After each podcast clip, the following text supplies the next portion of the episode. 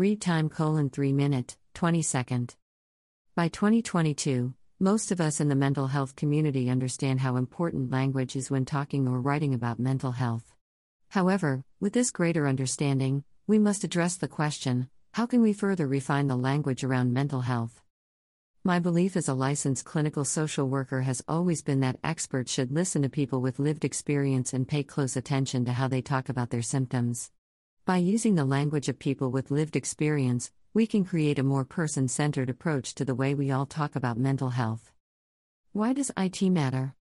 Have you ever had a conversation with another person experiencing similar symptoms as yourself and you carelessly stumble with your wording, causing the conversation to stop or take a dive into the unhelpful or unfriendly? I have, and it's dreadful. Perhaps I'll use the wrong word, something either too clinical, like hypomania, or not clinical enough, like high mood.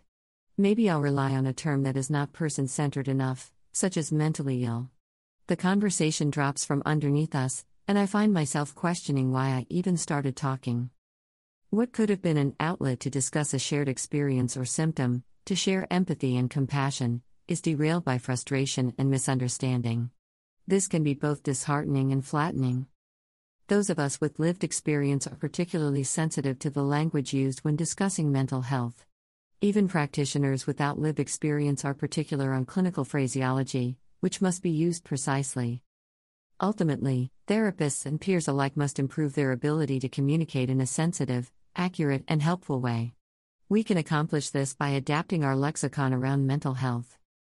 How can we adapt? The process is threefold excavate, align, insert. Excavate. The first step is digging deep in the wellspring of people struggling with mental health symptoms and begin turning their struggles into language. Eventually, the patient and practitioner can identify and mark meaning around their experience to find common ground. By doing this, mental health professionals and peers can begin to identify standard wording and phraseology during therapy or treatment. For example, if a person with dissociative identity disorder refers to their identities as alters or parts, their mental health professionals should take note of that. Align.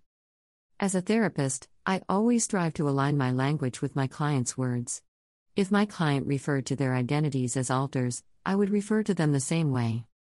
Additionally, I make a concerted effort to use relatable words or wording like emotional to talk about feelings and mood, struggling to get a pulse on my client's functioning.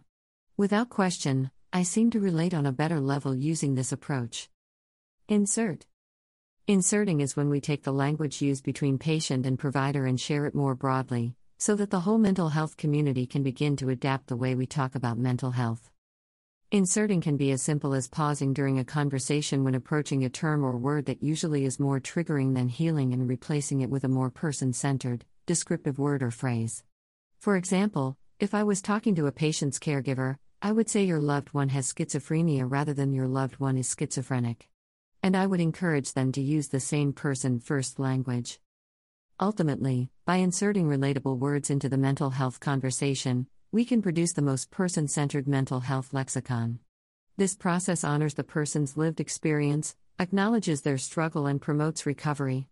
Once the new language is incorporated into the existing mental health discourse, we can engage in treatment and discussion that genuinely speaks to people living with mental illness. Nobody likes speaking and not being heard. Nobody likes experiencing symptoms and not being understood. In embracing the three step process and improved practices around language, we can all get on the same page. Happy 00%. Sad 00%. Excited 00%. Sleepy 00%. Angry 00%. Surprise. 00%.